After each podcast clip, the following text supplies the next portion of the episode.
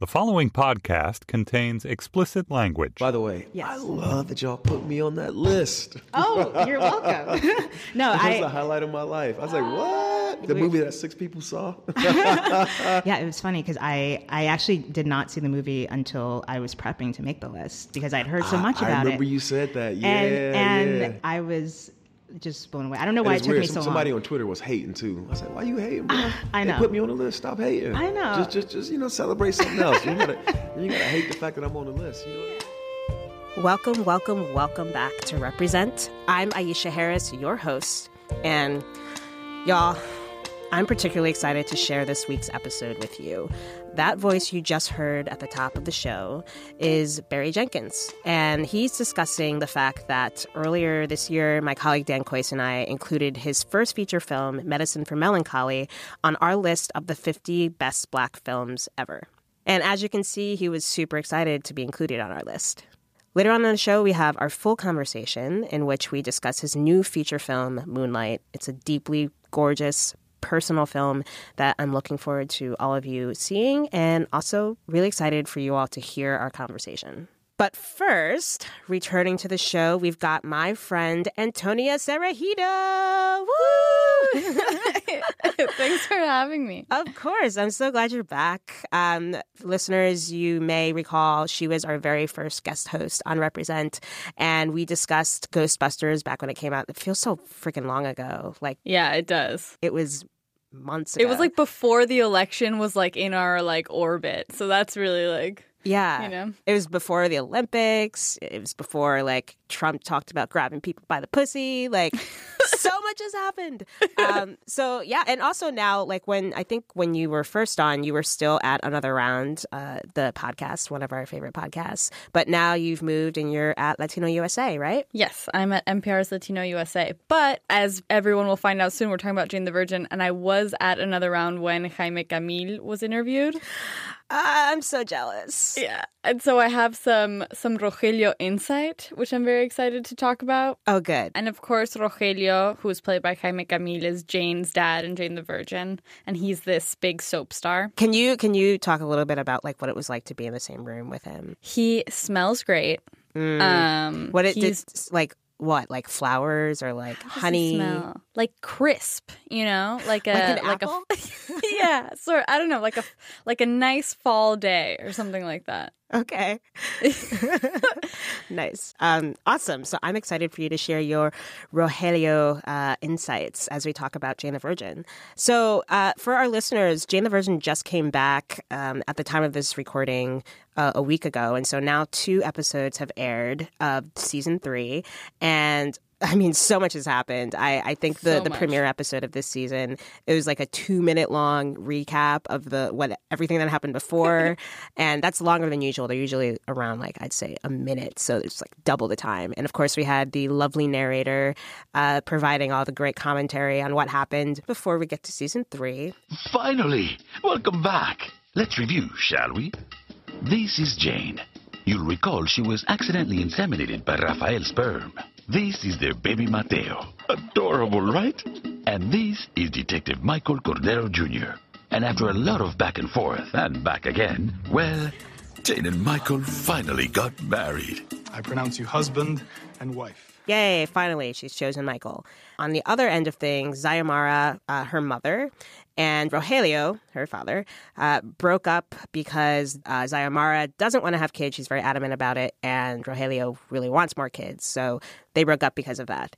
And then Xiomara slept with Rogelio's nemesis, telenovela star Esteban, uh, and she finds out she's pregnant. Uh, what else happened? Michael's partner, so Michael, Jane's husband. Oh, I'm so excited to hear you explain.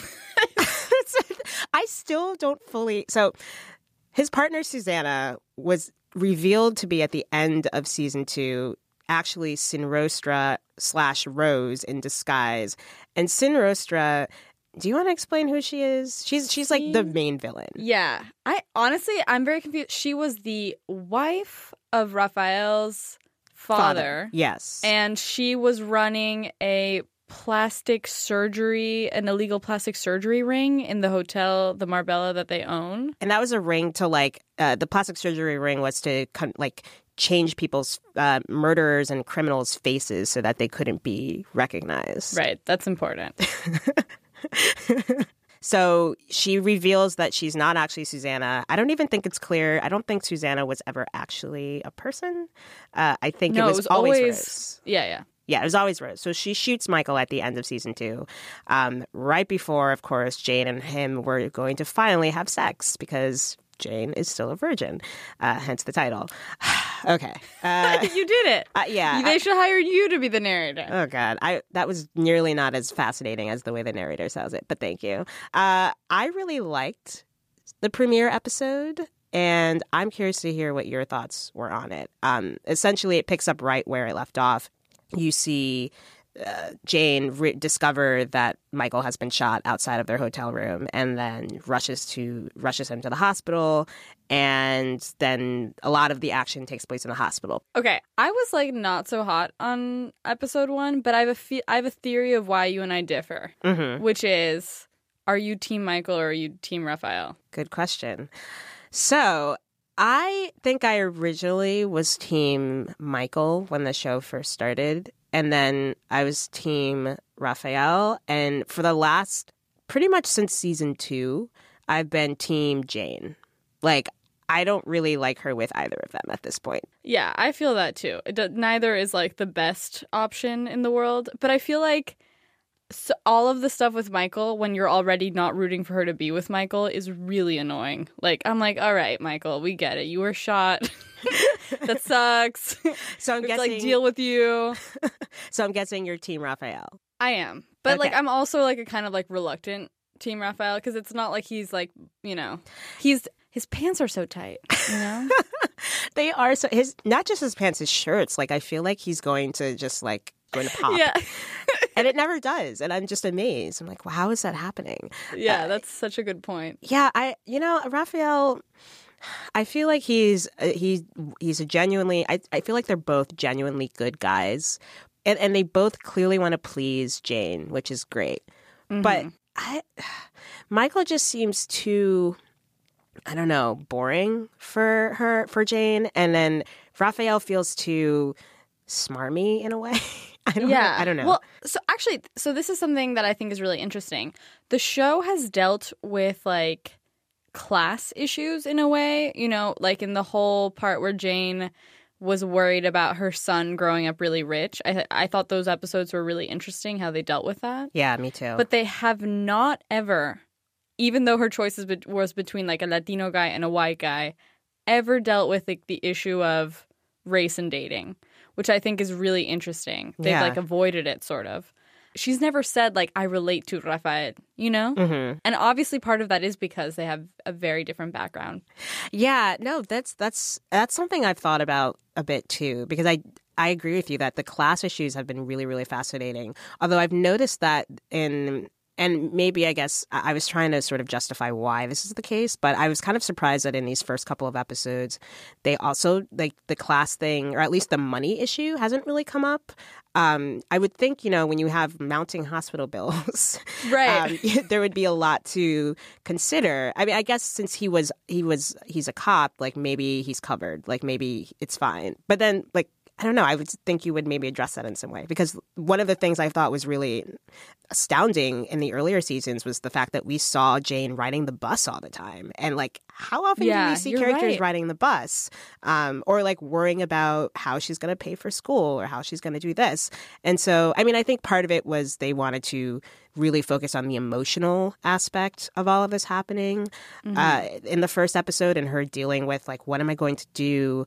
We never discussed. You know, she, I think she says at one point, you know, we discussed, you know, how many kids we're going to have and where we're going to live, but we never discussed what's going to happen if he, you know, he's shot and we have to figure out what to do, like his spinal cord, like, uh, it, and so, yeah, I was, I thought that was a little curious, and I agree the the race to bring it back, like the race thing, is also interesting. I mean, it the the second episode from Monday night, this as of this recording, Monday Monday night. Um, it sort of gets into maybe not a race thing, but a cultural thing with Rogelio and the fact that he wants to become a crossover star, which I thought was that. interesting. Yeah, That was so that was a really sweet moment and I thought that it was really beautifully done. Yeah, I mean, just to like, do you want to sort of explain what that moment was? Because I felt like it was sort of a surprise. Like I was expecting it to go one direction, and then it went like a slightly different direction, and like his reasoning for why he wanted to be a crossover star. Yeah. So he so Rogelio wants really, really, really wants to be a crossover uh, star after he sees Esteban in an English language magazine and like what's in his merce is the section of the magazine. It's really funny. And he has like a vegan smoothie. And Rogelio gets like really upset. He's like, if Esteban's being a crossover artist, I also want to be a crossover artist. I want to be bigger. Because obviously, you know, how many huge Latin stars from Mexico are there in the US? Well, you go to Mexico and everyone there knows all of the famous Hollywood stars from the US. And so you would assume that the reason Rogelio wants to cross over is just to have more fame. But then Xiomara asks him, you know, why is it that you want to do a crossover when you're already so successful in the world of telenovelas? And he goes, you know, my family's here. Jane's here. My grandson is here. You're here. And I want to feel the same sort of like connection to my work here as I do to my family here because now I belong here, which I think was a really, really sweet sentiment. And also, I mean, in general, I think this show has been so lovely and touching on immigration politics. Yeah, I've never seen a a, a more natural version of that in media than Jane the Virgin. yeah, So I give it major props. yeah. I mean, that moment was just so, so, so sweet, and and it especially in these times that we're when we're dealing with all these things. I wouldn't say I natural i think in that sense it was definitely natural but i do think that the show and this isn't a, a, a knock on the show at all but i think it can also be very not subtle about it in ways Right. that i think like in the moment like i can understand yeah we need to be more forceful like then later on in the episode rogelio is shooting uh, a a scene and the scene is it's obviously highly fictional where it's a bunch of people trying to decide what to put on the statue of liberty like what the poem will be. And so one of them is like we can't put give me your tired and huddled and poor and blah blah blah because then that means everyone everyone can come here and Rogelio burst out into this monologue where he's he's just like, I should I deserve to be here and like I I want the the country this country to accept me for what I can bring to the country. It was just such a it was so like, heavy-handed. Yeah, so heavy handed. But like I think it also really worked because A, I think sometimes art needs to be that heavy-handed and political, especially at a t- like such a crucial time like this with the elections. And B, it fits within the world of Jane the Virgin because it's Rogelio. and Right. Rogelio He is heavy handed. He's Yeah. like outrageous. Right. That's that's what he does. So I, I thought that was a really great moment. like I think that they had a really difficult task the makers Yeah. of Jane the Virgin. I, I- you know, I actually I didn't watch uh, Ugly Betty, so I can't really speak to to that. I mean, but taking a telenovela and then making it into a popular sitcom here is not has never been super successful to the to the degree that this one's been successful. Yeah. And I think a lot of that has to do with like the warmth and the universality of it. But also I think it has to do with the real authenticity that comes from from Gina Rodriguez, honestly. Ah, she's she's just so wonderful, and she takes a character who I could easily really despise and find incredibly irritating, and makes her so incredibly lovable and charming. So we obviously have to discuss before we wrap the the fact that the show is called Jane the Virgin, and Jane is still a virgin, but now Yeah. she's married, and I how do I I've I felt conflicted about it because to some extent it's bothered me to the point where I like I feel as though they by putting so much emphasis on virginity it it makes virginity seem way more I don't know Important. important than personally I think it should be. Um, But then I, the show also balances it out because I mean we didn't even get to this part and we don't really have time to delve into it. But the fact that the show also does very well at handling the fact that Xiomara does not wait and doesn't judge her for that, and also in the end of the first episode we realize she plans to have an abortion and abort the baby that she's expecting with Esteban, and she doesn't feel bad about it. So I think that's great. But the fact that the show is now so at the beginning of the second episode we learned that michael's surgery was a success but now he has to wait several more weeks before he can actually have they can actually have sex before he's well enough to do it which i was like okay really i mean I, I i expected i guess at this point because they find every single possible way to keep her from having sex Yeah, I definitely think that they're milking this scenario for as long as they think they can. I think, again, it's this weird thing where they're putting so much emphasis on virginity, it almost feels like they're making it into a bigger deal than it needs to be. But at the same time, I think that they're just really hoping that we're all going to stick to our TVs until she finally does it. but like so if they do what does that mean like where do we go for the there? rest of the show, yeah like will will i mean i still plan to tune in but right? you know, so long as it stays interesting in other ways. Because honestly, that's not even why I'm tuning in anymore. Like I'm not, I'm not waiting Right. for her to have sex. Like that, that wasn't even really my thing to begin with. So yeah, I guess we'll have to wait and see whether or like what's happening if Jane really does lose her virginity. It could be the next episode, or it could be who knows. They might I don't do think it. will be. I think it's Yeah. going to be the finale. Really, that's like 22 episodes more. That's so long. They're going to have like a million times where like they are about to, but then they don't. Yeah. Like That's like gonna every other episode of Jane the Virgin. They already do that. Yeah. I guess we'll wrap this up by doing our one of my favorite segments of the show, which is the plus or delta. And do you want to start with your plus and delta, Antonia? Sure. So this weekend, I saw the documentary 13. Um, And I also saw Jorge Ramos's documentary Hate Rising. And I just want to do like a shout out to like all of these smart people saying smart things in documentary form. So 13, 13 is the Ava DuVernay uh, Netflix documentary that's all about the obsession as a culture with mass incarcer- incarceration and how it affects particularly black and brown people. What is uh, Jorge Ramos's uh, documentary about specifically? So Jorge's documentary is sort of he got quite a bit of news. He had been kicked out of a Trump uh, press conference. Oh, yeah.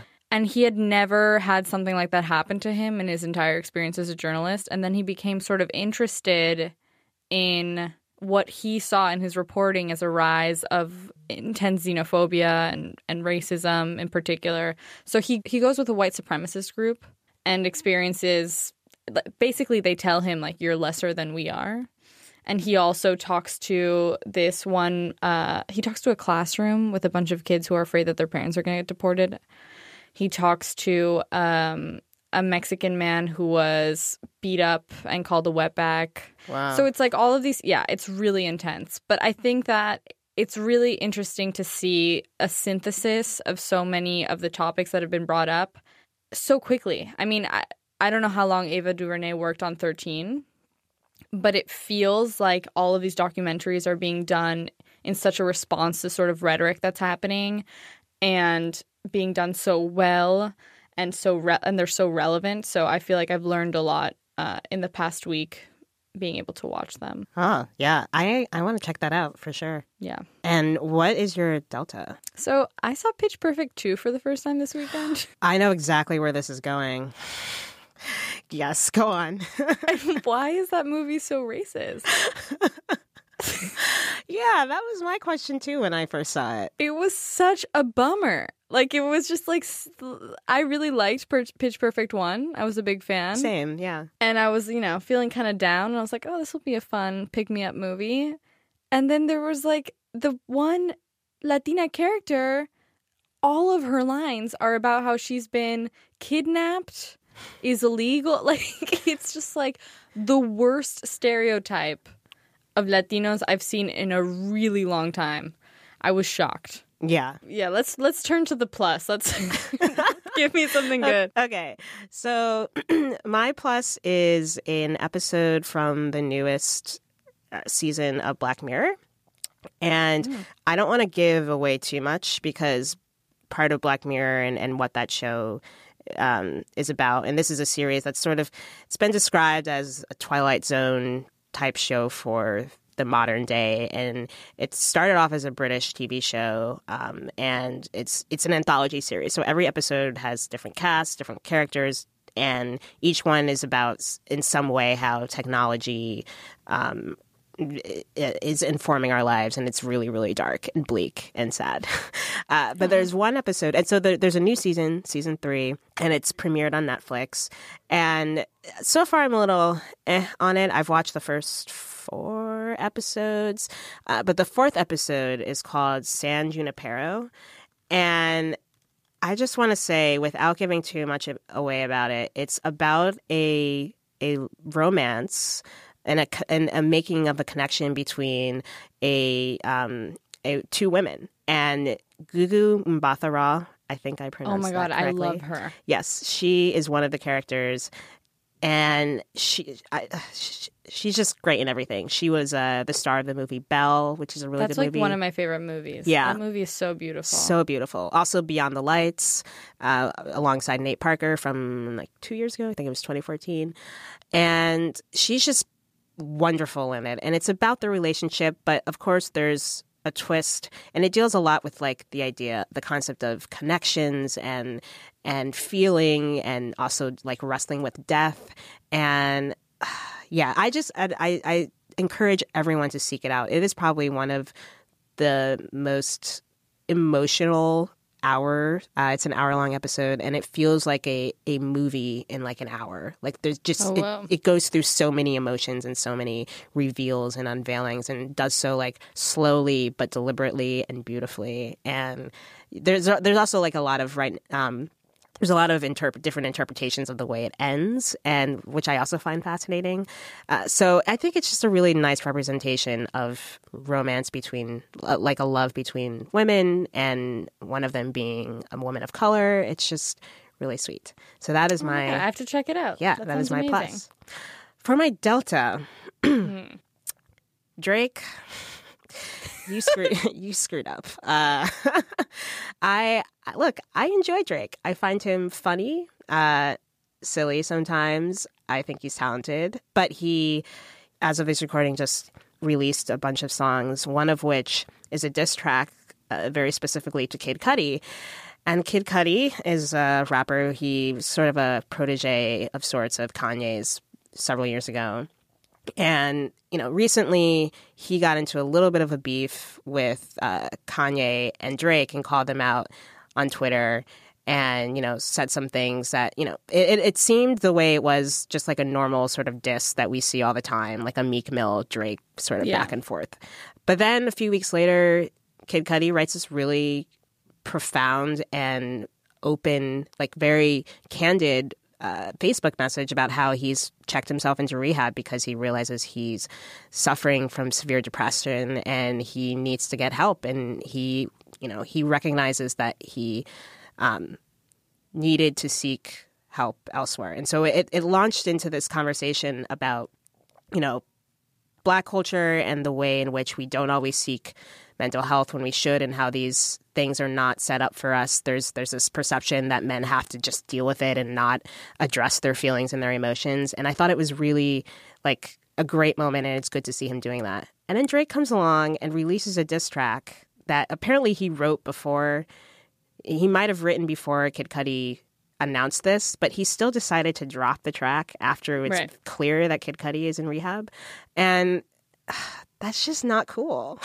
And thankfully, people are calling him out on this uh, because, and I, he even specifically like calls him crazy, uh, or, or Right. says the word crazy, and that's just not okay. And you know, we Drake just we need to do better. We need to do better about addressing mental mental health and and and you know, especially within the Black community and people of color when these things are not always talked about. So.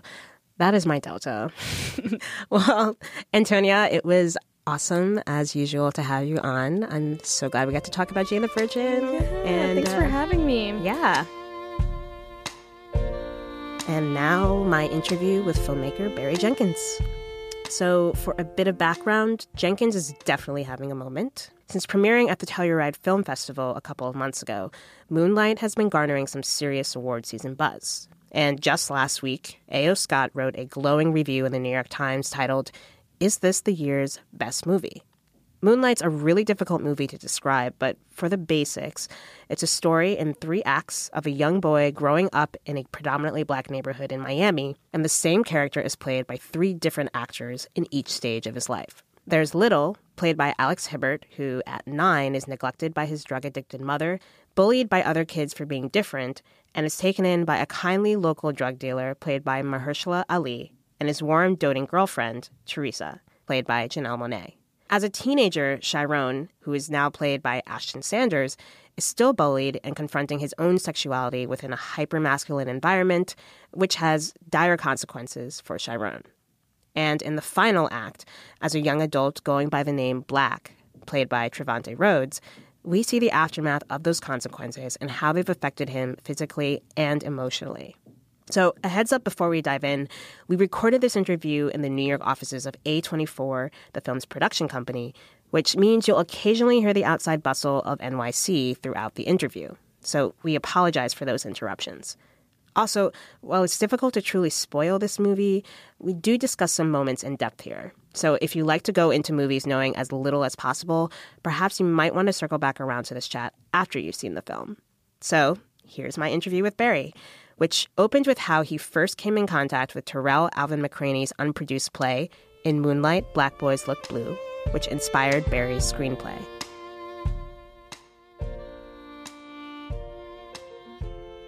Tarell and I grew up blocks from one another, and um, you know we're both from Miami. And there's this group called the Borscht Film Festival, uh, and Tarell went to high school with those kids, and so they kind of knew a lot of the things he had been working on and uh, and they you know they reached out to him asking if he had anything uh, that was set in Miami, and uh, and when they read it, they, they thought of me, and so they sent it uh, sent it my way.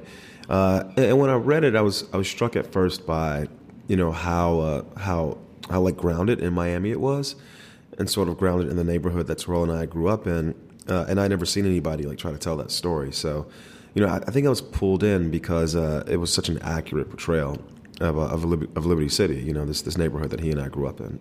What could you describe a little bit what Liberty City is like for those who either haven't seen the movie yet or yeah, it's like, familiar? Yeah, I guess the, the, the, quick version is it's sort of like uh, the south side of Chicago or like south central of LA, you know. It's just, you know, an inner city uh, sort of enclave that uh, that is I, I won't even say majority that when I was growing up was pretty much like 99.999% uh, black folks, mm. uh, very working class.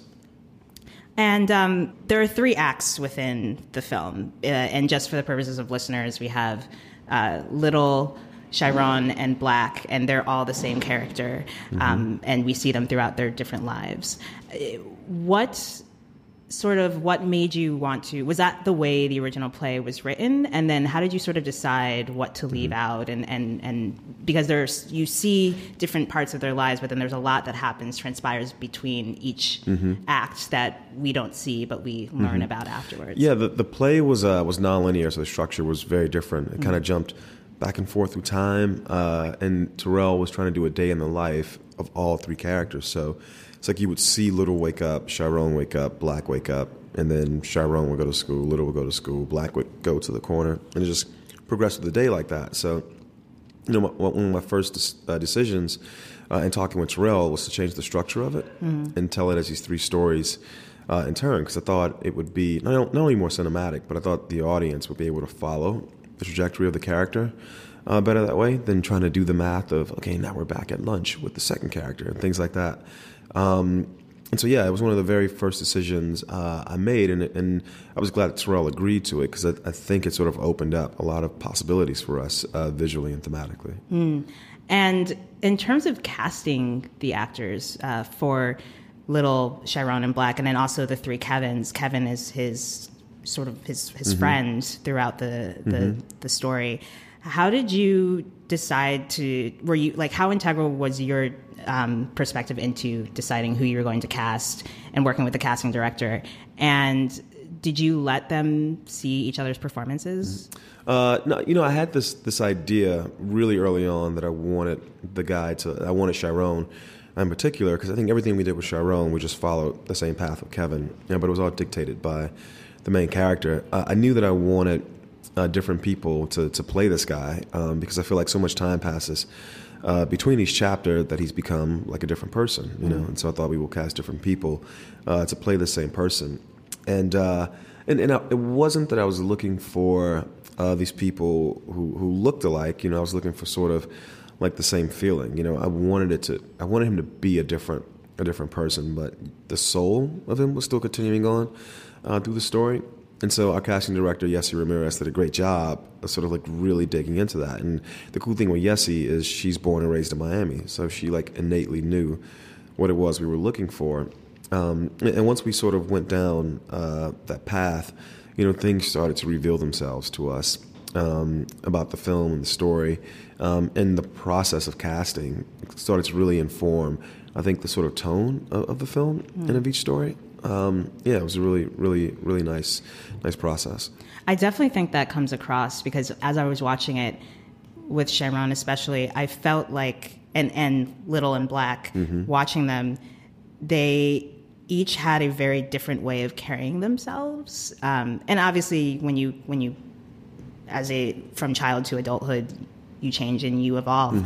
But I do agree. I can I can sense. I can feel that there is a similar, there is a through line throughout all of them, and I just think the casting was really, it, it worked really well to make them seem like one person, but Yeah. also very different. Very different, yeah. Yeah. Yeah, I think the, the world uh, starts to, the pressure starts to accumulate on the character. And, and I think, you know, Little should walk differently than Chiron because he's experienced less, you know. And, you know, once Trevante shows up as black, you know, it's, it's a reaction to all that weight that they've been carrying. So, so yeah, and, and, and you know, uh, I never allowed them to meet, to, to go back to your previous question, and I didn't allow them to watch um, any footage, you know, of the other actors who played them. Um, you know, w- w- the one thing I did do, I did do, you know, I wasn't fully method where there's a version of this where they only got the version of the script that they were in, but I thought that you know that wasn't fair. That they should know uh, what the rest of the story um, entailed, and and you know when you think about it, the only you know little there's nothing for him to see about Chiron or, or Black because they come after, Right. um, and so Trevante was the only one who really, you know, sort of had any reason to want to see footage of the other actors because, you know, he was playing the character who came after them. And he really, he was like adamant about trying to, to, to see footage or to meet um, Ashton and Alex, but, you know, I, I didn't want that because uh, them mimicking each other wasn't the point, you know? Yeah. Because to me, it was about how the world is changing uh, th- these young men. And Tarell, the um, the author of the unproduced version of this, he is gay, but you are not. Um, so I'm curious as to.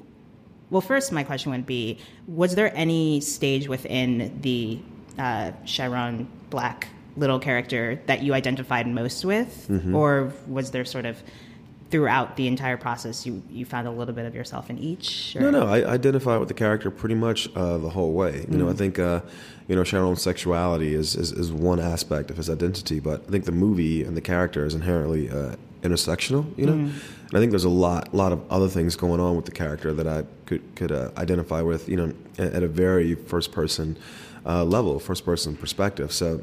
Um, so no, uh, I, I think you know, and, and the interesting thing about the, the the the film is that you know the movie is it's definitely more autobiographical for Tarell than it is for me. I mean, it's still fiction, but it's more autobiographical for him. And yet, there's all these these scenes in between these autobiographical um, sort of points for Tarell, where there are things that are autobiographical for me, but they both fit uh, the character. So I identify very well with uh, with all three of the Chirons, and probably identify the most uh, with Black, uh, if, uh, if anything, um, because I, I can relate to uh, his struggle to sort of love himself um, as a response to the fact that he feels his mom does not love him. So, so yeah, it was. Uh, I think the reason why people feel like the movie is so personal. Um, is because I, I saw so much of myself uh, at each stage of, of, of the film. Can you talk a little bit more about that in terms of your identifying with black and Mm-hmm. and your relationship with your mother? Mm-hmm. Yeah, it's just uh, you know I think one Naomie Harris does a great job She's of uh, great. of bringing uh, Paula to life, and it's interesting because you're essentially watching this highly trained uh, actress uh, perform this composite of my mom and Tarell's moms. Give me that damn money, Chiron. Give me the damn money. Give me the damn money. I don't have no money. Mama, come on. Give me the damn money. Mama, come on. Give All me right, the all damn right, money. all right. Give me the damn money. Here, man. Yes, that is what I thought.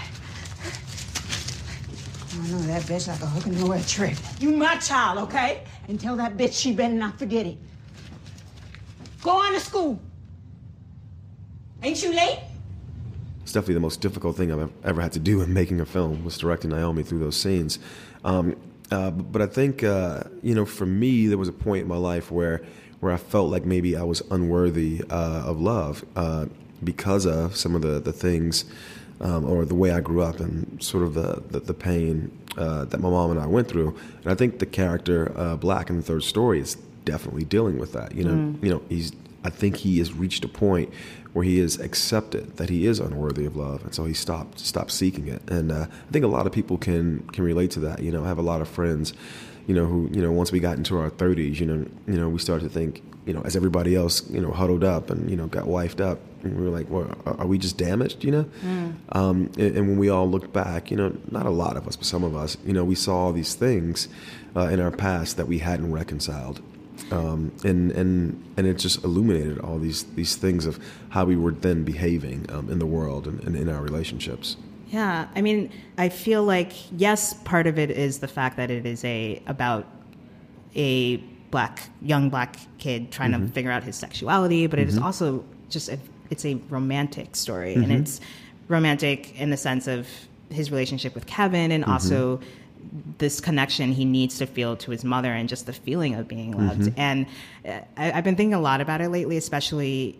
You've actually you've either collaborated with Solange or you were supposed to collaborate. We're supposed to, yeah. Okay, Mhm. so I've been thinking about this with like a seat at the table. She has a quote with Which I Master. love. So great, Oh right? my God. I've Mhm. nonstop for the last few weeks. I had to write a letter for, for Landmark Theaters, Mm. you know, for the release of this, and I actually quoted "Grace in the Sky" Ah, in, in the letter. it's so good. But there's a moment on when Master P, who is throughout the album, Mhm. she's interviewing him, and he says like, "Black folks just have to figure it out for themselves." You know, we putting people on a pedestal that just a human like us. You know, I mean, they got more drugs in the rich neighborhoods than they got in the hood. A lot of their kids dying from overdose and things like that. Think about it. Black kids have to figure it out. We don't have rehabs to go to. you got to rehab yourself. But for us, you can't pull a plug on us. I feel like this movie Mm-hmm. is sort of a advocate in a way. At least I read it as an advocate of a way of like we need more support systems and, and we Mm. need um and, and not just systematic, you know, therapy obviously, but also we Mhm. just need things like amongst each other Yeah. to encourage Yeah, you know, you know, one, one of the things that that uh, that that people have been picking up on that I really like in the film is this sort of duality between Naomie uh, and Janelle. Because you know, I remember growing up, there were some times where the lights weren't on, there was no food in the house, and you know, and nobody was there. Mm. But we always knew we can go to like Miss Hattie house, or we can go to Aunt, you know, Aunt Chrissy house. You know, there was always somewhere to go. Yeah. You know, there was there was an informal network, an informal support system, uh, and these were people who also were struggling. You know, Mm. but but there was always somewhere uh, to go. So I know exactly what you mean. Um, you know, and, and then I think of the character Juan and how, you know, Juan is sort of like this amazing support system that just seems to spring forth, like like out of the asphalt. Yeah. Um, but he can't be there, the, you know, all the way. You know, somebody. There, there have been some people I've talked to after the film, and they're really despondent. They're like, "What happened to Juan? You know, why is Juan not in the rest of the movie?" what did happen to Juan, by the way is Well- it so, like purposely ambiguous It, well, it's purposely ambiguous, but it's not ambiguous. You know, Juan is a drug dealer. Yeah. You know, there's a shelf life on that. You know, and th- there's even a scene where where Juan tells somebody there's a shelf life on that. Uh, you know, it didn't make the film uh, where he's driving this guy around, um, and the guy's trying to trying to like come in and, and like get on the corner, and he's telling there's a shelf life on this. You know, um, and and because there's a shelf life on it, you know, for that sort of surrogate to rise up, you know, Mm. I think it's beautiful, but. I think you know the reality of it is you know at some point Juan's going to get got, and I wanted the audience to feel the same thing that a kid like Chiron, a lot of these kids in these neighborhoods feel, uh, when these men who do earn their living in illicit ways, but they still have enough sort of like space and enough enough multitudes within them to also go, oh, but you know, don't do that. Go to school. You know, I'm, I'm gonna help this kid out right they get snatched out, you know, and, and that support system, that informal support system, then gets pulled away. And I like to think that maybe if the character of Juan was around, you know, for the first, the whole first 20 years of Chiron's life, maybe things would have would have turned out differently. But you know, there's no way he could be because you know, at the end of the day, he's a drug dealer. You know. Yeah, yeah. Um, I would like to talk a little bit more about. So when I was watching the movie, I had a hard time figuring out what time period it Mm-hmm, was. Um, because it starts off with you start off with the same uh, actual sample or song as Kendrick does. Mm-hmm. Which is from 1973. Yes, from 1973, which is why I was like, hmm, so is this the 70s? Because then Juan, I always pronounce his name. Mahershala. Mahershala Yeah. Ali, his character, we see him and he's driving like a Cadillac. So it's like, or a, you know, an old Yeah, but come on, that could be 1964, 1994, 2004, right, 2014. exactly. Which is why I was like, huh, like I wonder when this is. And then I- I don't see any sort of technological cues. There's no Mm-hmm. like cell phones. There's no texting. And then I realized when you know. Classic Man played in the last 3rd mm-hmm. Oh, okay. So now we're in the present. So I mm-hmm. could I was able to do the math. But like, eh, So so we might be. We might be. We might not be. Maybe you know? not. Maybe- You know, the, the, yeah. you know, I didn't want to put a, a timestamp on the movie. You know, mm-hmm. to me, it wasn't about that so much as it was about just the progression Yeah. of the main character. You know, and you know, if you identify with him more, if it's '88, totally fine. If you came of age and then in '98, you know, totally fine. You know, it's not that big a deal. We didn't want to put that finer point on it. You know, um, partly uh, because I think when you, you know, if we rooted it in say 1982, you know, that says something very specific about Juan as a drug dealer, you know, and Right. Paula as a crack addict, you know. Um, but I didn't want to sort of uh, distinguish and root it to a certain place because I think the the contextualization that would happen uh, because of that is irrelevant to the story Yeah. and, irre- and, and irrelevant to what the characters are going through. Because if I was gonna make a movie that was a commentary on crack cocaine in the 1980s, that would be a very different film uh, than the one we made. So Right. Th- there is one date in the film. Um, it's blink and you'll miss it. I'll even give a. We'll consider this an Easter egg for Aisha Harris. Um, Thank you. it's uh, it's in the second story. There, there's one time where you very clearly see a timestamp, but even that doesn't say a lot because I think the the time between films is not uniform. You know, I think a lot less time passes between story one and story two than passes between story two and story three. So it's not like eight years later and then eight years later. You know, it's not like that. Yeah, yeah. And um, well, I guess I would like to sort of go back to Naomie Harris's character as mm-hmm. the mother because she said, you know, I it was it was difficult for me at first to not judge this character mm-hmm. and to you know to because she is you know a, a black like there's so much weight put on being a mm-hmm. black playing a black mother and then you think of movies like precious and all these other things. And so she's coming in at it from a different space because i'm i'm i'm assuming i don't know but it seems like she never really had that experience growing up or maybe knew people like that but you did so how did you guys discuss did she tell you that or was that something you discussed She did. No, no, she did. She did, Yeah. and and she expressed her uh, her hesitation um, uh, and her skepticism right away. Mm-hmm. You know, both not necessarily of the character, but of her ability to play the character. You know, somewhat her uh, of the character too, because you know it's really easy for that character to, to be just a negative uh, image, to be a stereotype, and and even I, in, in writing the piece.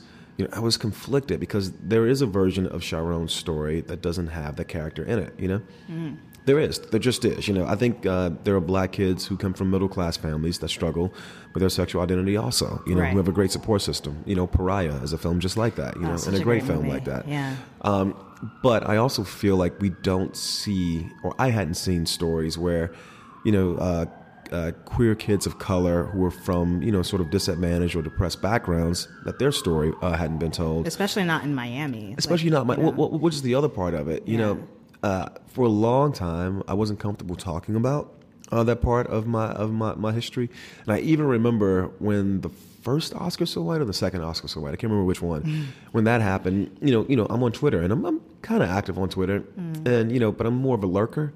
Uh, I, I guess I can't lurk now. Uh, pe- people know who I am, but uh, but uh, there was this this conversation going on about about all the, the black actors who've won Academy Awards and the roles they played them for. You know, Yeah, and yeah. and and they're like, oh, we only play maids and, and crackheads and blah blah blah.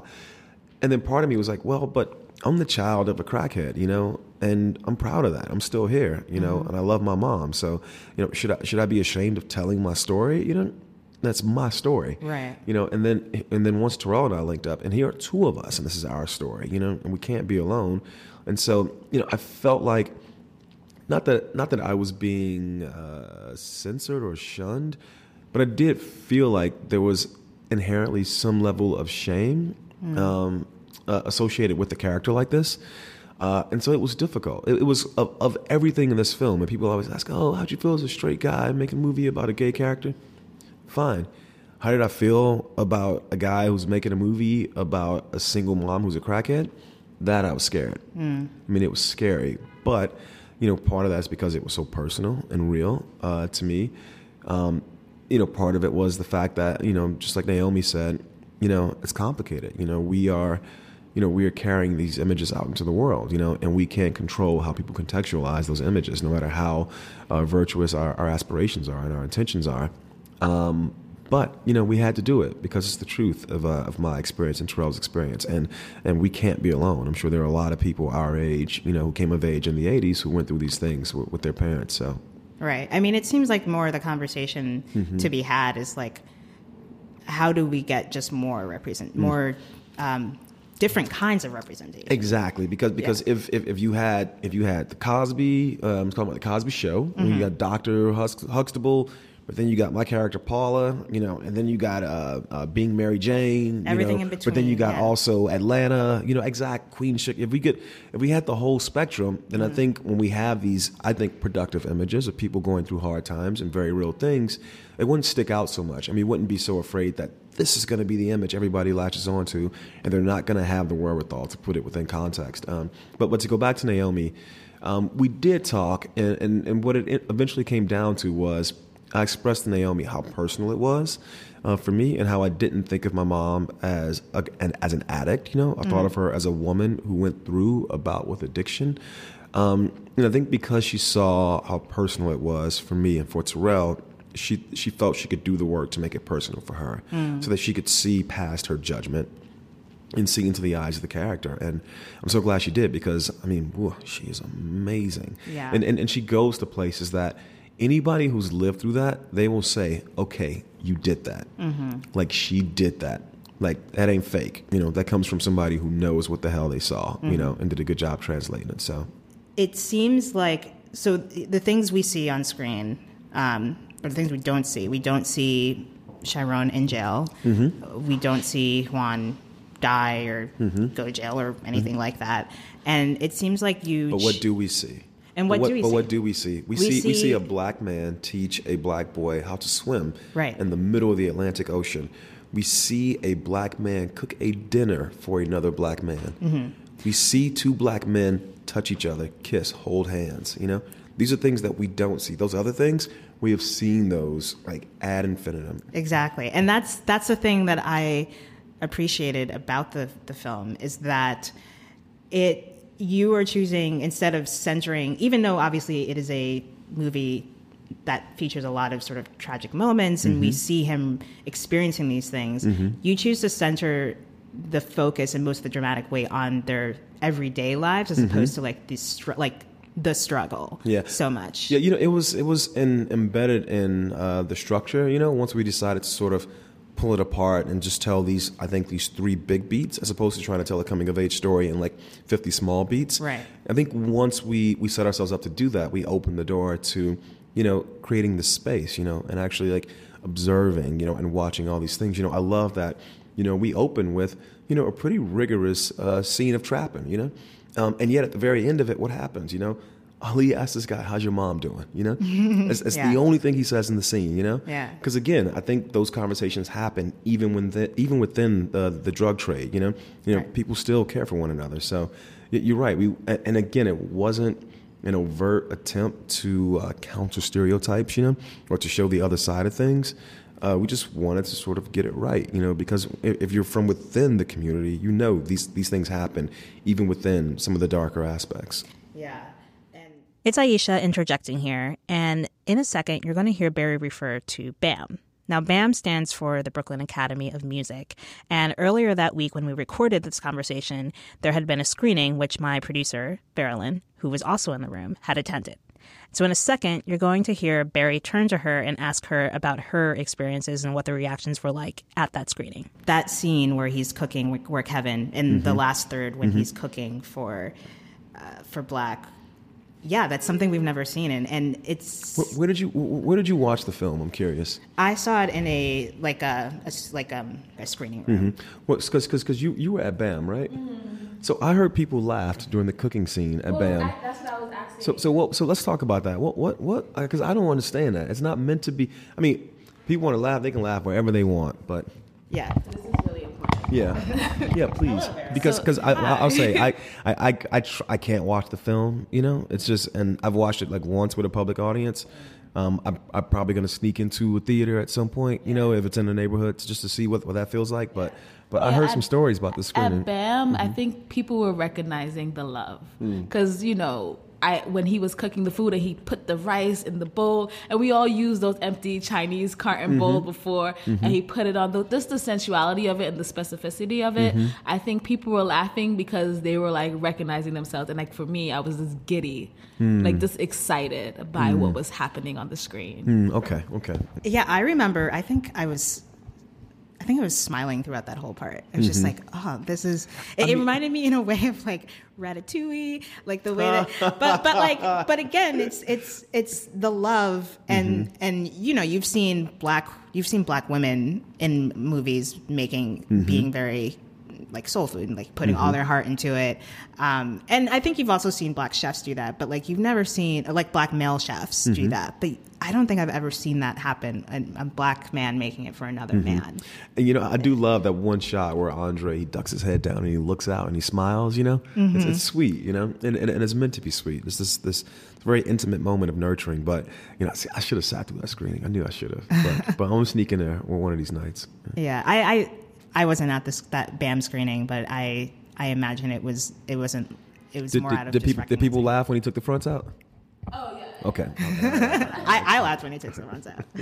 Another moment that I thought was really interesting and touching was after, so in the second act with um, Chiron and Kevin, after they've had their moment on the beach, and he Kevin drives him home, and there's a moment where they do like the I don't even know what the correct term is for it. I probably should, but like you know the black man like when It's you like greet dap, someone. yeah. Mhm. Is that dap? I thought dap was like the fist together. Well, but, it's like, to, to me. guess To it's me, it's any is any sort of any sort of hand greeting between two black men. I Okay, dap, so yeah, so they do like a dap, but then Mm-hmm. it like slowly lingers away, and I, I, I sort of I don't know why that moment stuck out to me, but it felt it, it sort of balanced out and seemed to be girlfriend, thank you. yeah well, because we shot that at 48 frames per second, so, Okay, it's, so it's I- meant to linger. Okay, but, but, yeah. but it's not it's not obvious. Yeah. but I think it's because for me, it's the last moment of pure sort of uh, pure intimacy between them. Yeah. You know, until much, much, much, much, much deeper uh, in the story, and I think they both realize it. You know, Mm-hmm. and so we wanted to just really settle in in that moment. It's a quick moment. I mean, we're talking about three seconds probably. yeah it was very quick, but I also just read it as like they had this moment that some people would consider um, not manly. They've Mm-hmm. they've hooked up, just, um, but then they do this thing that you know you usually see you know the very hyper masculine men doing, Mm-hmm, and it, it just felt like oh like they can they can be both. Like they can they can they can easily it, it's not one or the other. Well, and what I love is, you know, I'm glad you mentioned it because my friend uh, Allison Davis, who works at works at uh, uh, MoCADA, um, I think she still works at MoCADA. But anyway, she they did this whole. Some artist came through with this whole like thing, a show that was just about dap, and he had like it was like 80 different ways uh, of dap, you know. And uh, in this film, in each story, those guys give each other dap, but it means something different every time. Every time they do, you know. Because I love in the in the diner scene when Andre first comes around the corner, they give each other dap, but then you see Trevante's hand on his back, and it just again mm-hmm. it just lingers just for a little bit. Yeah. just for a little bit. It's to me, it's all about this this exchange of intimacy, you know, and, and, and again, and then all the different permutations of masculinity, you know, mm-hmm. and how it's expressed, how it's shared. So I have to bring up. I feel like a lot of people are discovering you now, and I only discovered Mouse Medicine for Melancholy, your debut feature, earlier this year. And we, myself and my coworker Dan Kois, put. I'm so happy on we did. list. We put, it, on, the our list. list of the 50. Put it on the list. uh, yes. 50 best black films. How many? Put it on the list. Yes. What? How many? okay.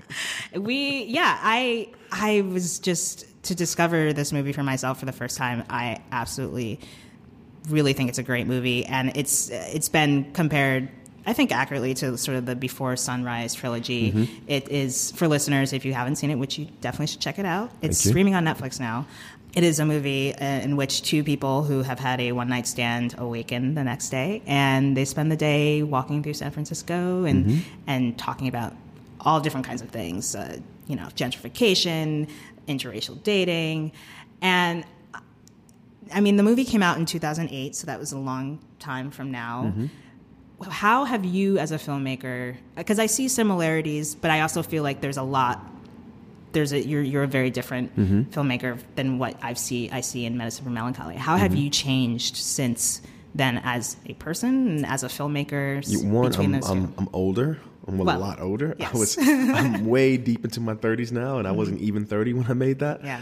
Um, but also too, you know, I, I've I've been watching a lot of things, writing a lot of things. You know, I've made I think five shorts uh, in the in the time between that film and this film. Right. Uh, but he, but I think just as importantly, you know, all my friends continue to make work and really really good work. You know, Ryan and Ava, you know, Terrence and Justin, um, you know, Kahlil. Just everybody was out there, just kind of pushing themselves. You know, Dee and Tina.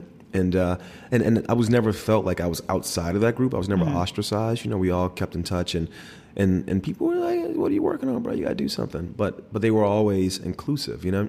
And I think uh, you know because the the quality of the work they were doing just rocketed. You know, Mhm. everybody just got better and better.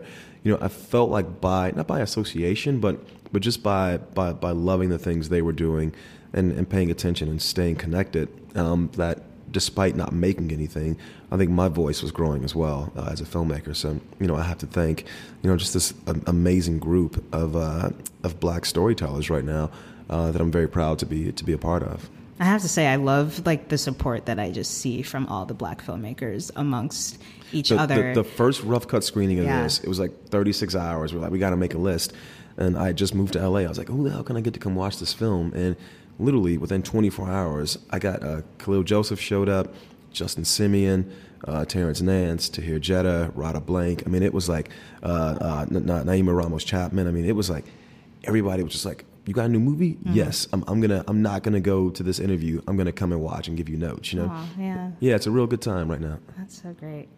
And the the question that I ask all my guests on the show Mhm. is when is the last time you felt represented on screen and not by your own hand? total cheat because I, uh, I in between Toronto and New York Film Festival, I ran back to LA to direct an episode of Dear White People uh, for, Oh. Just, for Justin, Oh, cool. uh, the Netflix series, and I was able to sort of hang around as Tina was directing her episode, and the work they're doing, holy shit!